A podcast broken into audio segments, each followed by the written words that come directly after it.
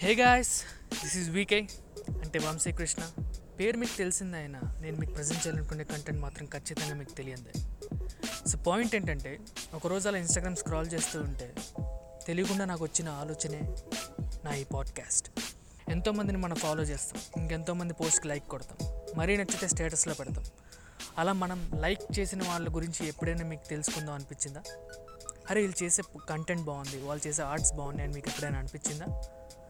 అలా నాకు అనిపించిన ప్రతి టాలెంటెడ్ ఇండివిజువల్ ఇన్సైట్స్ని ట్యాప్ చేసి మీ ముందుకు తీసుకురావాలని డిసైడ్ అయిపోయింది మన మధ్యలోనే ఉన్న వాళ్ళ టాలెంట్స్ని ఐడియాస్ని అందరికీ తెలిసేలా చేయడమే the main theme of this podcast.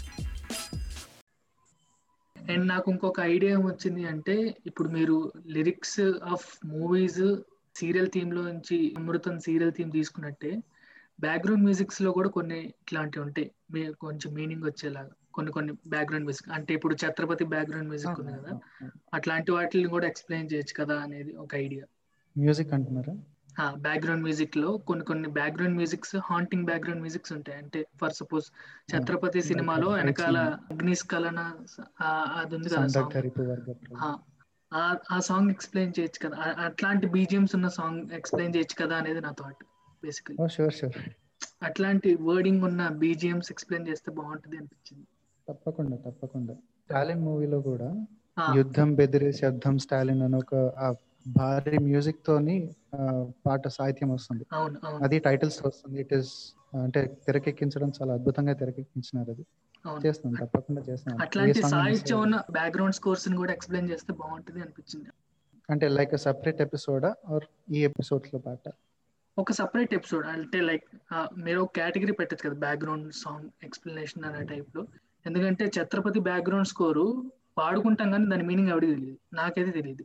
అట్లాంటివి చెప్తే బాగుంటుందేమో అనిపించింది. చేద్దాం. అంటే it is a good idea నిజంగా. ఆ మ్యూజిక్ ఎందుకు ఇస్తారు? ఆ సిచ్యువేషన్కి తగ్గట్టు అంత రౌద్రంగా కానీ అంత అంటే పాథోస్ని కన్వే చేస్తూ కానీ ఉండాలి. అది వాళ్ళు ఆలోచించి చేయాలి. మ్యూజిక్ కంపోజిషన్ చాలా అంటే క్రియేటివిటీతో కూడుకున్న టాస్క్ నిజంగా మీరు చెప్పింది మంచి పాయింట్ చాలా. ఐ ట్రై నేను అంటే if it is within my scope నేను డెఫినెట్లీ ట్రై చేస్తాను. ఇదే ఈ ప్యాథోస్ కన్వే చేసేది అనేసరికి మీరు మాట్లాడుతుంటే నాకు ఒక రెండు గుర్తొచ్చాయి. రెండు బిట్స్ అన్నమాట చాలా టిక్ బిట్స్ అవి. ఇంకోటి ఏంటంటే ఈ ఆడియో దాంట్లో ఇదంతా కూడా దే సింప్లీ గో అన్నోటిస్డ్ కానీ దాంట్లో. చాలా మంచి సాహిత్యం ఉంటుంది. అదేంటే సిరివెన్నెల సినిమాలో చివరి ఇది ఒకటి ఉంటుంది. లాస్ట్లో వచ్చేటువంటి చెలియ నిలిచేను స్మృతుల గగనాలలో అనేటువంటి చిన్న. వర్డింగ్ రెండే రెండు సెంటెన్సెస్ ఉంటాయి. అదొకటి ఆనంద్ సినిమాలో just before the break intermission ఆ హీరోయిన్ ఎలివేట్ చేస్తూ ఒక సాఖి లాగా వస్తుంది అనమాట Mhm. వర్డింగ్స్ చాలా అద్భుతంగా ఉంటాయి. కాకపోతే ఏంటంటే ఈ మ్యూజిక్లో they go simply unnoticed Unnoticed. So అట్లాంటివి మీరు ఒక ఎపిసోడ్ చేస్తే బాగుంటుందని మా ఉద్దేశం. ఎందుకంటే ఇప్పుడు వంశీ చెప్పిన వాటిలో కొన్ని చెప్పారు. మీరు ఇష్టమైనటువంటి ఆ pathos they convey this pathos అనమాట ఆ ఫీలింగ్ని కన్వే చేస్తాయి అవును. అవి ఎంత ఇంటెంట్గా ఉంటాయంటే బహుశా మీరు చెప్పేటువంటిది ఒక విధంగా ఆర్గానిక్గా ఉంది. వితౌట్ ఎనీ మ్యూజిక్ బాగుంది మాకు నాకు పర్సనల్గా చెప్పాలంటే మా అందరికి కూడా మ్యూజిక్ లేదేంటి అనే ఆలోచన మాకు లేదు. ఇప్పుడు మీరు అవును అదే. జనరేషన్ గ్యాప్ అని. అదే అందుకే నేను నేను సౌండ్. కాబట్టి. అదే అదే నేను స్టార్టింగ్లోనే చెప్పాను. అనుకున్నాం కదా మనం. మీరు మ్యూజిక్ ఎప్పుడు కనెక్ట్ అవుతారు. తర్వాత లిరిక్ సంగతి తర్వాత విషయం. అవును. కాకపోతే ఏంటంటే మేము ముందు ఏంటంటే లిరిక్ కనెక్ట్ అవుతాం సో కాబట్టి లిరిక్స్ సరిగ్గా లేదనుకోండి ఆ దీంట్లో ఏమి లేదని మేము వదిలేస్తాం. మీరు అట్లా కాదు మ్యూజిక్ బాగుందంటే అట్లా పవర్ కట్ అయిపోయినట్టు అయిపోతుంది అంతే మేము అది ఇంకా దాన్ని వదిలే ఇంకా దాన్ని పట్టించుకోమన్నమాట సో వీళ్ళు అలా కాదు మ్యూజిక్ ఏంటంటే ఆ, ఆ మ్యూజిక్తో పాటు వెళ్తాయి. డిఎస్పీ అంటే అన్ని పాటలు అలా అనుకుంటూ ఉంటారు. ఫస్ట్ స్టెప్ అలా మ్యూజిక్ కనెక్ట్ అవుతుంది తర్వాత లిరిక్ అలాగా అన్నమాట ఇప్పుడు. మీకు మీ ఫస్ట్ స్టెప్ లిరిక్ తర్వాత మ్యూజిక్ ఆ. ఇప్పుడు ఈ పాయింట్స్ మీరు ఇద్దరు కన్వే చేసాక నేను అగ్రీ చేస్తున్నాను ఎందుకంటే that is the whole point of the theme అనిపించింది నాకు అప్పుడు ఆర్గానిక్గా ఉంది కాబట్టే మీకు బ్రాండ్ అని ఉందేమో నేను అనుకుంటున్నా. ఎప్పుడైతే మీరు మ్యూజిక్ని పెడతారో మీరు అన్నట్టు మీకు రైట్స్ ఇష్యూస్ ఇవన్నీ కూడా కామనే అవన్నీ పెద్ద అంటే ఇప్పుడు క్రియేటివ్ ఐడియాని దాన్ని అది కిల్ చేసేది. మన ఐడియా ఎంతసేపు మన క్రియేటివ్ కాన్సెప్ట్ ఎంతవరకు తీసుకెళ్ళాలనే దాంట్లోనే ఉండాలి కానీ ఇంకా ఎంతవరకు మ్యాజిక్ చేయాలి అనేటటువంటి విధంగా ఉండకూడదు. ఎప్పుడైతే మీరు మ్యూజిక్ అనేది వాడతారో మీ ఆర్గానిక్ అనేది దాని అది డైల్యూట్ అయిపోతుంది పొల్యూట్ అయిపోతుంది. ప్రైమరీ ఫోకస్ సాహిత్యం కాబట్టి. అట్లా కొంచెం అందులో మీరు ముందే చెప్పారు రచయితని ముందుకు తీసుకురావాలి అని. కదా.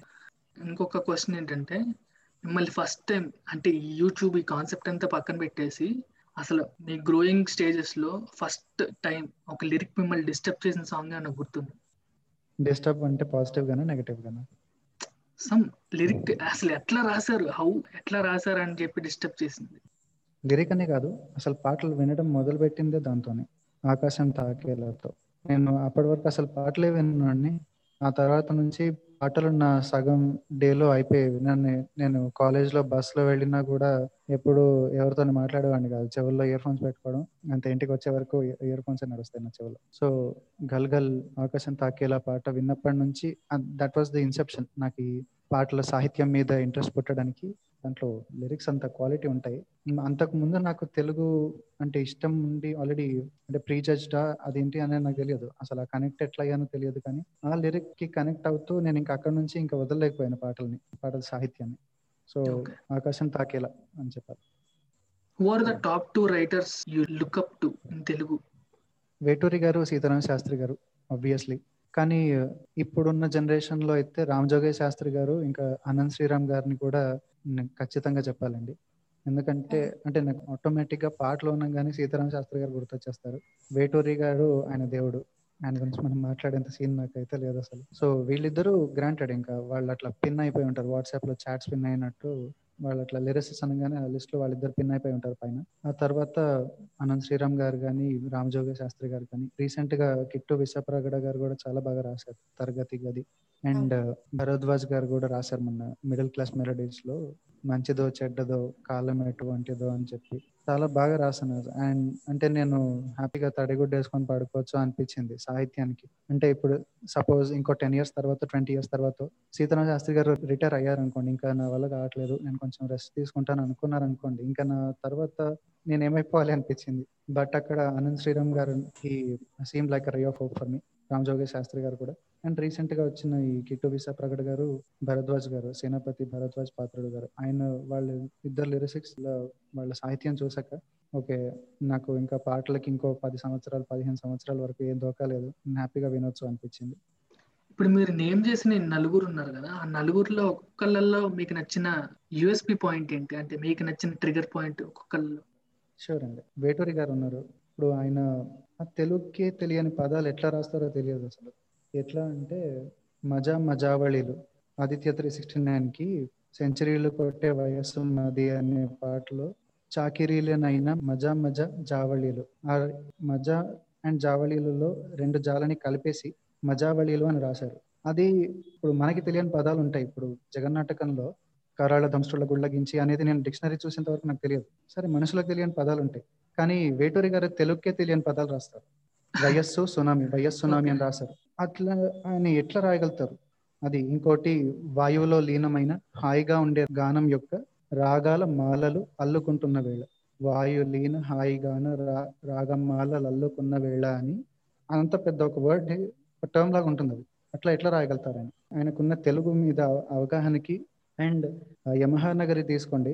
అందులో ఎన్ని వివరించాడు? ఆ ఐదు నిమిషాల్లో ఎంతమంది గురించి కలకత్తా గురించి ఎన్ని విధాలుగా వివరించాడు అనేది it just blew my mind and Madhura Madhuratara Meenakshi ఇవి ఎన్నో పాటలు ఉన్నాయి ఆయన ఆయన గురించి మనం మాట్లాడతాం అసలు? అది ఆయన తెలుగుకే తెలియని పదాలు రాయడం ఒక పెద్ద లైన్ ఒక వర్డ్ లాగా రాయగలగడం. అది ఆయన దాంట్లో నాకు చాలా నచ్చేది. ఓకే. సీతారామ శాస్త్రి గారిలో అంటే నెక్స్ట్ లెవెల్ అండి ఆయన అసలు. ఆయన కామెడీ ఎట్లా చేయగలుగుతారు లిరిక్స్లో? ఏమంటారు? పారాడాక్సికల్ వర్డ్స్ ఉంటాయి. కురిసేయి కాసుల జడిలో ఎవరైనా డబ్బుల మునిగితే పేదోళ్ళు అవుతారు? సో కురిసేయి కాసుల జడిలో తడిసి నిరుపేదైనది అక్కడ ఫ్యామిలీని వదిలేసుకొని డబ్బు ఉంది. ఇప్పుడు నువ్వు she's not happy anymore so డబ్బు ఉంటే మాత్రం ఏం లాభం అని ఇది బాలు గారు కూడా మెన్షన్ చేశారు. అది స్వరాభిషేకంలో ఇట్లా మామూలుగా పాడుతూ కురిసే ఈ కాసుల జడిలో తడిసి నిరుపేదైన అండి ఇట్లా చేత్తో ఎక్స్ప్రెషన్ ఇస్తారు? అట్లా ఎట్లా రాసినావు శాస్త్రి నువ్వు అని? ఈ వాస్ పాయింటింగ్ అట్ శాస్త్రి గారు దాన్ని. సో అట్లా ఎట్లా రాసినావు అని చెప్పి ఆయన అదిగా ఇప్పుడు ఒక చరణం మొదటి నుంచి చివరి దాకా ఒక కాంటెక్స్ట్కి ఫోకస్గా చేస్తారు మీకు అంటే మొనటనే అయిపోతుంది అనుకోకపోతే మళ్ళీ ఆకాశం తాకేలని తీసుకోవాలనుకుంటున్నాను నేను ఫర్ దిస్ అక్కడ స్టోరీ ఏంటంటే అక్కడ కథానాయకుడు అంటే హీరో అన్న అనకూడదు. Hero I regard soldiers heroes కాబట్టి కథానాయకుడు అంటాను. సో లీడ్ రోల్ అనుకోవచ్చు. కథానాయకుడు అక్కడ he has to learn agriculture తనకి అప్పటి వరకు అసలు టచ్ లేదు అగ్రికల్చర్ మీద. అట్లాంటిది తను తెలుసుకొని పండించి అతను ఆల్రెడీ ఇన్నేళ్ళుగా ప్రాక్టీస్ చేస్తున్న శ్రీహరి గారి కంటే ఎక్కువ పండించాలి ఒక బస్తా. అట్లా ఎట్లా అవుతుంది? నా నా వల్ల అవుతుందా? అసలు అనుకునే టైంలో వచ్చే లిరిక్స్ అనమాట ఇది మండుతున్న కొలిమిని అడగందే ఇది మన్ను కాదు. ఒక రాక్ని తీసుకొని దాన్ని మెల్ట్ చేసి అదొక పెద్ద ప్రాసెస్ ఉంటుంది దానికి. గోల్డ్ బంగారం తయారవ్వాలని. సో అది ఇంత పెద్ద రాయి ఉంటే అందులో ఇంత బంగారం వస్తుంది. సో అంత అంత హీట్ పదహారు వందల డిగ్రీల సెల్సియస్ మనకి నలభై దాటితేనే మండిపోతుంది. పదహారు వందల డిగ్రీల సెల్సియస్లో ఒక రాయిని మెల్ట్ చేసి ఆ మండే కొలిమిని అడగందే తెలియదు మన్ను కాదు ఇది స్వర్ణం. ఆ మన్ను బంగారంలా మారాలంటే అంత కఠినమైన ప్రాసెస్ ద్వారా వెళ్ళాలి. అండ్ పండే పొలము చెబుతుందే పదునుగా నాటి నాగలి పోటు చేసిన మేలు. నాగలి ఇంత చిన్న సూదితో గుచ్చుకుంటేనే నొప్పి అవుతుంది ఇంత దొడ్డు నాగలితోని ఆ, భూమి మీద చీరి అంత నొప్పి భరించేది ఎందుకు అని అంటే ఆ తర్వాత సస్యశ్యామలంగా పండే పంట కొరకు సో ముందు దెబ్బలు తింటే ఆ తర్వాత అవి అంత పెద్దగా రీప్ అవుతాయి మనకి. సో ఇనిషియల్గా మనం దెబ్బలు తగులుతున్నాయని చెప్పి వెనక్కి తగ్గకుండా మనం ఆ తగిలే గాయాలే వరమాలై దరిచేరే ప్రియురాలు గెలుపంటే అని లిరిక్ రాశారు ఆయన శాస్త్రి గారు. తనువంతా విరబూసే గాయాలే వరమాలై దరిచేరే ప్రియురాలే గెలుపంటే అని. ఆ చరణం అక్కడ మొదలు పెట్టినప్పటి నుంచి ఇక్కడ దాకా మొత్తం ఒకటే కాంటాక్ట్స్ మెయింటైన్ చేస్తారు ఆయన. ఆయన అది ఎట్లా చేయగలుగుతారు? అంటే of course they are legends and వాళ్ళ గురించి మనం ఏం మాట్లాడుకుంటాం. సో అది శాస్త్రి గారి గురించి. అండ్ అనంత్ శ్రీరామ్ గారి గురించి అంటే ఆయన వాడే తెలుగు పదాలండి. అట్లా ఉంటాయి. నేను ఇది మొన్న రీసెంట్గా తాను నేను అనే వీడియో చేశాను. దాంట్లో ఒక లైన్ మెన్షన్ చేశాను. నీరల్లే జారేవాడే నా కోసం ఒక ఓడయ్యాడా అని. ఐ మూవీలో విక్రమ్ గారు ఆమె జాక్సన్ గారికి చాలా పెద్ద ఫ్యాన్ ఉంటారు. She's a model there so అట్లా ఫ్యాన్ ఉంటారు. తను తన దగ్గరికి వెళ్ళి ఒక ఫోటో తీసుకుంటే చాలు అని చాలా షై ఫీల్ అవుతూ భయపడుతుంటాడు అనమాట but later they both fall in love. So అట్లా నీరల్లే జారి నీరులాగా జారిపోయేవాడు. నన్ను చూస్తే భయపడి పారిపోయేవాడే. నా కోసం ఒక ఓడయ్యాడు. నన్ను కాపాడి నన్ను మోసే ఒక ఓడయ్యాడు. నీడంటూ చూడని వాడే నన్నే దాచిన మేడయ్యాడు. అసలు చూడండి ఎట్లా ఎంత రాసినారు లిరిక్స్ అది ఒక డబ్బైన మూవీకి అంత గొప్ప సాహిత్యం రాయడం. అండ్ తాను నేను పాట నేను రాసేప్పుడు అంట అది స్వరాభిషేకంలో వచ్చింది మళ్ళీ. అది బాలు గారు స్వయంగా తానే అన్నారు ఈ పాట నాకెందుకు ఇవ్వలేదు రెహమాన్ అని. అట్లా అంత ఇప్పుడు బాలు గారు అంటే ఆయన వేటూరి గారు పాడారు శాస్త్రి గారు పాడారు ఎంతో గొప్పది సీనారే గారు పాడారు. సో అలాంటి ఆయన ఈ పాట నాకెందుకు రాలేదని ఫీల్ అయ్యాడంటే అందులో ఎంత సాహిత్యం ఉందని. అది ఆయన కంటే ఎంత చిన్న అనంత్ శ్రీరామ్ గారు. సో అది ఎంత quality lyrics so that is what attracts me towards Anant Sriram garu. Ram Joge Sastry గారు అంటే ట్రస్ట్ అండి. అసలు ఆయన అట్లా ఎట్లా రాస్తారో అర్థం కాదు. నేను నెక్స్ట్ అనుకునే వీడియో ఇది జయహో జనత అని. మేడం యాక్చువల్లీ రెండు పాటలు ఉండే నా చాయిస్లో. మీరన్న మహానటి ఒకటి జయహో జనత ఒకటి. I choose to pick Jayaho Janatha ఈసారికి ఎందుకంటే కొన్ని కాంప్లికేషన్స్ ఉన్నాయి. దానివల్ల ప్రస్తుతానికి మహానటి గారిని ఇంకొన్ని వీడియోస్ తర్వాత తెస్తాను. జయహో జనత చేస్తున్నాను. దాంట్లో ఎక్కడికక్కడ తీర్పు వేలందించే ఓదార్పు తోడై ఉంటారు తోబుట్టిన బంధంలా అని ఏదో లిరిక్ ఉంటుందండి. Hmm. ఉమ్. ప్రణమున భగవద్గీత చదివింది మనగత చరిత్ర. రక్కసి మూకలకు బ్రతికే హక్కే లేదంట అని అంత అంత భారీగా ఉంటాయి ఆయన ఆయన వాడే పదాలు. దానికి నేను చాలా పెద్ద ఫ్యాన్ ఆయనకి. ఒకటి మీరు తాను నేను అని మీరు ఇప్పుడు చేసిన ఎపిసోడ్లో కూడా నేను విన్నాను. అనంత శ్రీరామ్ గారు రాశారు. దీనికి చాలా పెద్ద అంటే నిజంగా చెప్పాలంటే నేను సినిమా చూశాను పాట విన్నాను కానీ రైటర్ నేను గుర్తులేదు. నేను ఇంకా వీళ్ళల్లోనే ఎవరో రాశారు అనుకున్నా కానీ ప్రకృతితో ప్రేమికుల్ని రిలీట్ చేసిన వైనం అనేది చాలా చాలా మంచి ప్రక్రియ అసలు. అది ఎంత సింపుల్ వర్డ్స్తో అంటే అసలు రెండు మూడు సార్లు వెంట వెంటనే విన్నా కూడా ఏ విధంగానూ కూడా బోర్ కొట్టనటువంటి పదాలు రాశారు. అది ఎంతవరకు వెళ్ళిందంటే నా ఆలోచన నిజంగా రియల్ లైఫ్లో ఇలా ఉంటారా? ప్రేమించుకున్న వాళ్ళు కూడా ఇలా ఉంటారా? అనేటువంటి క్వశ్చన్స్ అలా అలా ఎక్స్టెండ్ అయిపోతూ ఉంటాయి. అది ఇద్దరు ఒకటే వేరు కాదు అని చెప్పడం అనమాట ఇప్పుడు నువ్వు అదైతే నేను ఇది నేను ఇదైతే నువ్వు అది అనేటువంటిది విన్నాను కానీ అదే ఇద్దరు ఒకటే విధంగా ఒక సేమ్ ప్యారలల్గా వెళ్ళే ఇది నేను కూడా ఎక్కడ వినలేదు. ఇది చాలా రిలేట్ చేసి మళ్ళీ చాలా ఏదో మంచిగా- రైమింగ్ కోసం చాలా అద్భుతంగా ఆ, నిజం. మిన్ను అండ్ ఎస్పెషల్లీ తెలుగు తీపి మేడం. ఇంకా నాలాంటి వాళ్ళు కనెక్ట్ అయిపోవడానికి అది అదే ఇప్పుడు రైమింగ్ కోసం రాసింది అలా కలిసిపోయింది అవలీలగా కలిసిపోవడం చేసింది కూడా చాలా తేడా తెలుసుకుంది అండ్ ఆయన శ్రీరామ్ గారు చెప్పిన విషయం ఏంటంటే అది ఆయన మొదటిగా రాసేసిన డ్రాఫ్ట్ అది. ఆ తర్వాత ఆయన ఇంకొన్ని పదాలు ఎక్స్ట్రా కూడా రాయలేదంట. ఎలా అనుకున్నారో అంతే. ఇప్పుడు ఇది వర్కౌట్ అవుతుంది అవ్వదు అని చాయిస్ లాగా పెట్టుకొని ఉంటారు కొన్ని వర్డ్స్ అలా ఏం రాయలేదు. మొదటి నుంచి ఏం డ్రాఫ్ట్ చేశారో అదే ఫైనలైజ్ అయిపోయింది. ఇంకా ఎక్స్ట్రా వర్డ్స్ ఏం రాయలేదు. ఆయన అంత ప్రాపర్గా రాశారు అది.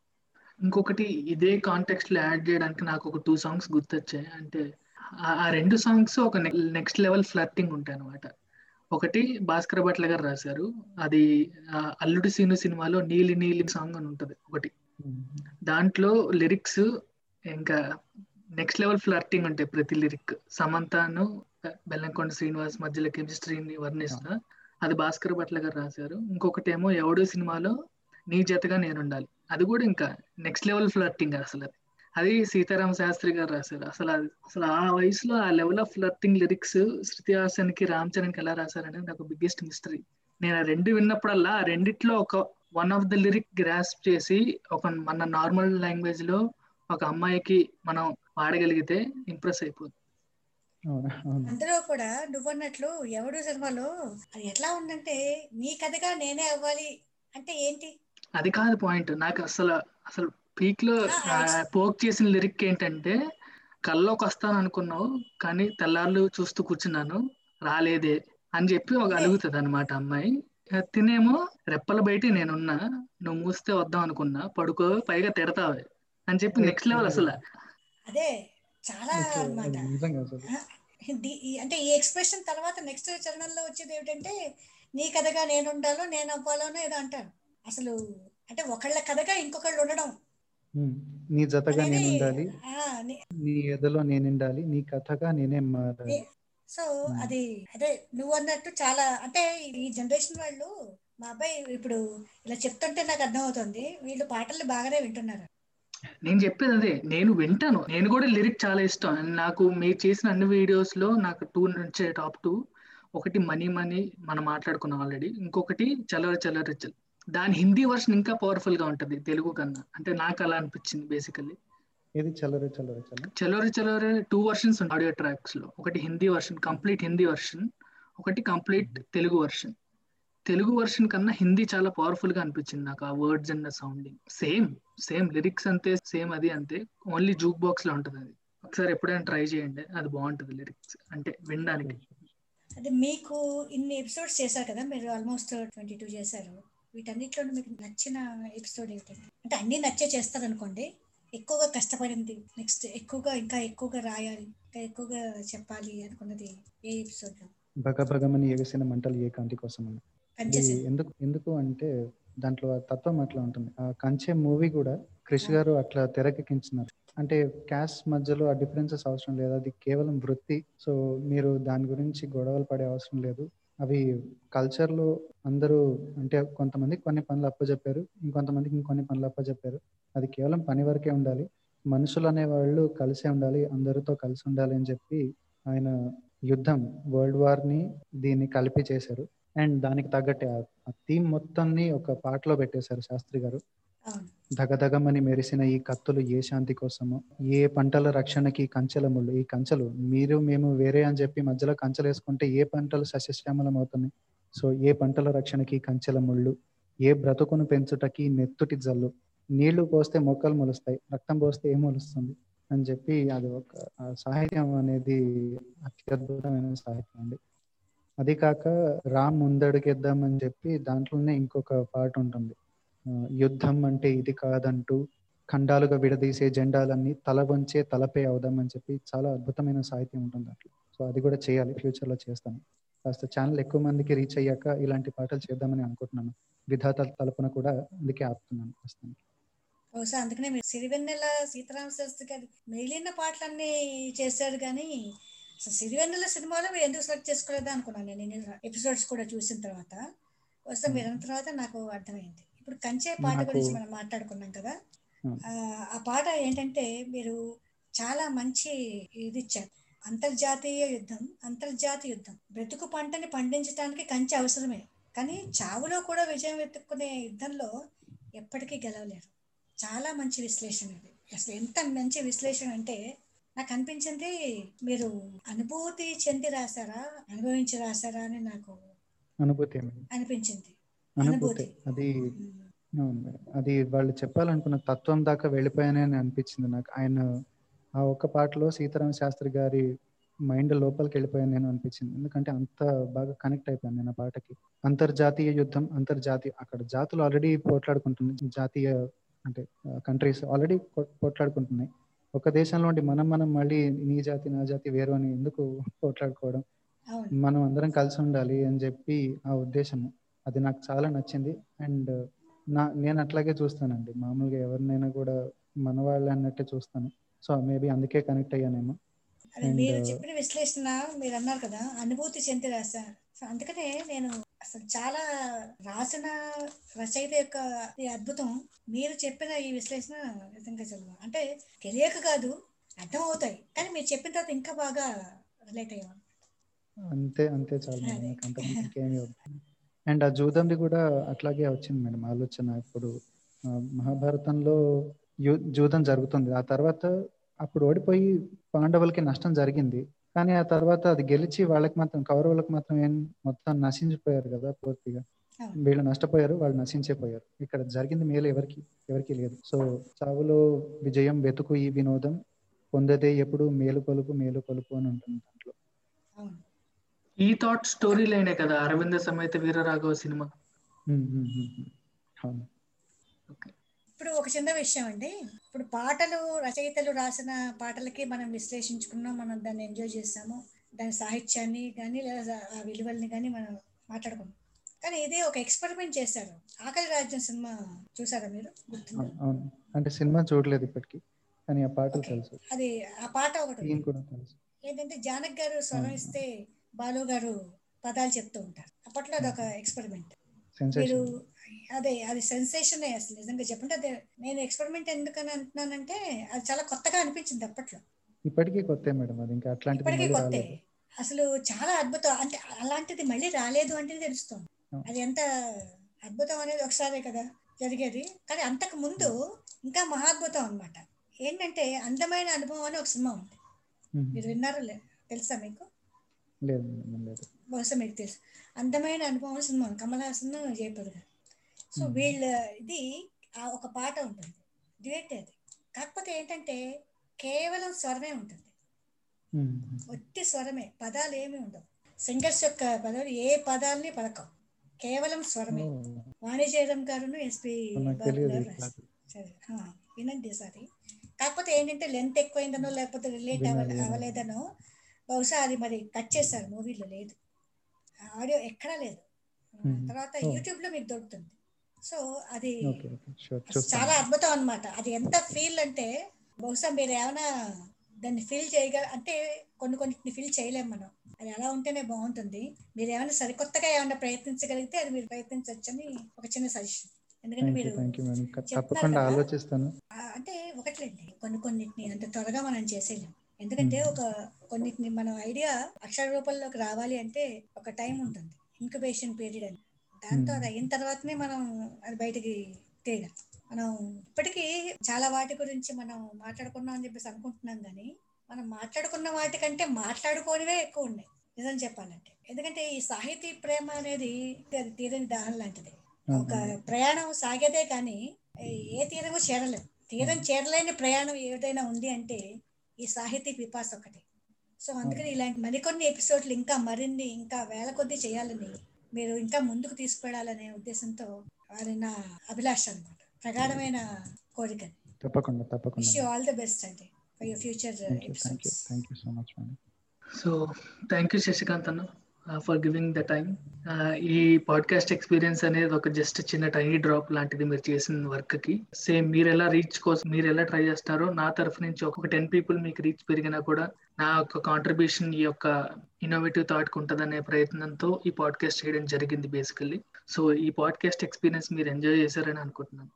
చేసింది really enjoyed it a lot and ఏ పది మంది పెరిగినా ఒకళ్ళు పెరిగినా అది పూర్తిగా లిరిసిస్ట్లకి వెళ్ళాలి వాళ్ళకే గుర్తింపు రావాలి. ఆ తర్వాత ఏమైనా వస్తే అది మాకు రానివ్వండి పర్వాలేదు. ప్ర- ప్రథమంగా వాళ్ళే ఉండాలి ఫోకస్లో సో వాళ్ళు వస్తే వాళ్ళ ఫోకస్ వస్తే అంతకంటే నాకేం హ్యాపీ లేదండి. అంటే I won't be any happier anything else thank you thank you thank you so much madam so listeners ఎవరైనా లిరికల్ లవర్స్ ఉన్నా నాలా సౌండ్ లవర్స్ ఉన్నా ఎవరున్నా లిరికోపీడియా అనే యూట్యూబ్ ఛానల్ లింక్ నేను నా షో నోట్స్లో పెడతాను. గో చెక్ ద వీడియోస్ చాలా లిరికల్ ఇన్ఫర్మేషన్ ఉంది దాంట్లో. నేను కూడా చాలా తెలుసుకున్నాను. నేను ఆల్రెడీ కొంచెం తెలుసుకున్న లిరిక్స్ ఉన్న సాంగ్స్ విన్నా కూడా ఇంకొంచెం వేరే డైమెన్షన్లో ఇన్ఫర్మేషన్ తెలుసుకున్నాను ఇది విన్న తర్వాత. So the whole point of Lyricopedia is to bring utmost respect to the writers of the songs so దీనికి మీరు రీచ్ పెంచితే వాళ్ళకి మనం గౌరవం ఇచ్చినట్టు ఉంటుంది. సో థ్యాంక్ యూ శశికాంత్ అన్న. All the best for your future videos మీరు ఇంకా చేస్తూనే ఉండాలి అని కోరుకుంటున్నాను. థ్యాంక్ యూ వంశీ మీ మీ పాడ్కాస్ట్కి కూడా all the very best and madam మీతో మాట్లాడినందుకు చాలా హ్యాపీగా ఉంది. ఒక డాక్టరేట్తో మాట్లాడడం it is not a common thing అంటే రోజు చేసేది కాదు. So felt happy glad that I talk to you thank you very much Vamshi for all the experience thank you అన్న థ్యాంక్ యూ అమ్మ for cohosting the episode with me నువ్వు లేకపోతే I would have sound dumb in this podcast అని నాకు అర్థమైంది మొత్తం విన్న తర్వాత. ఈ ఎపిసోడ్కి నువ్వు హోస్ట్ నేను కో హోస్ట్ బేసికల్లీ ఎండ్కి వచ్చేసరికి నేను చెప్పాలనుకున్నది అది. థ్యాంక్ యూ నువ్వు ఎందుకు వచ్చేసరికి చెప్పావు? నేను కూడా ఒక చిన్న విషయం చెప్పాలనుకుంటున్నా మన జనరేషన్కి. ఎందుకనంటే అది మన జనరేషన్ కంటే మేం కాదు మీకే. ఎందుకంటే లైఫ్ స్కిల్స్ అని తర్వాత ఏమో అన్ని రకాల స్కిల్స్ అని ఒక సబ్జెక్ట్ ప్రకారంగా చెప్తున్నాం మేము. ఇది క్లాసెస్లో? నాకు ఈ జర్నీలో నాకేమర్థమైందంటే మీరు మీ లిరికోపేడిగా ఇదంతా విన్న తర్వాత మీ యొక్క విశ్లేషణ is teaching a lot of life skills to students ఇంకా అంటే ఇప్పుడున్న పిల్లలందరూ మా స్టూడెంట్స్ అనే అంటాం అలవాటు కాబట్టి చెప్తున్నాను. చాలా రకాలైనటువంటి లైఫ్ స్కిల్స్ అన్నమాట. సో నాకు నాకు వచ్చిన ఐడియా ఏంటి అంటే ఈ తెలుగు పాటలు తీసుకుని ఒక లైఫ్ స్కిల్స్ అనేటువంటి ఒక రీసెర్చ్ ఆర్టికల్ ఎందుకు చేయకూడదు అని అనిపించింది నాకు ఇవాళ. ఖచ్చితంగా ఇది మెన్షన్ చేయాలి అని అనుకున్నాను so that was the experience today నా మైండ్కి బాగా పని చెప్పినట్టుగా అయింది మీ channel and thank you for that thank you thank you again thank you audience ఇప్పటిదాకా మీరు విన్నందుకు. సో దట్స్ ఇట్ లిజనర్స్ మళ్ళీ నెక్స్ట్ వీక్ మీకు ఇంకో తెలుగు టాలెంట్తో మీ ముందుకు వస్తాను. Until then this is Vamshi signing off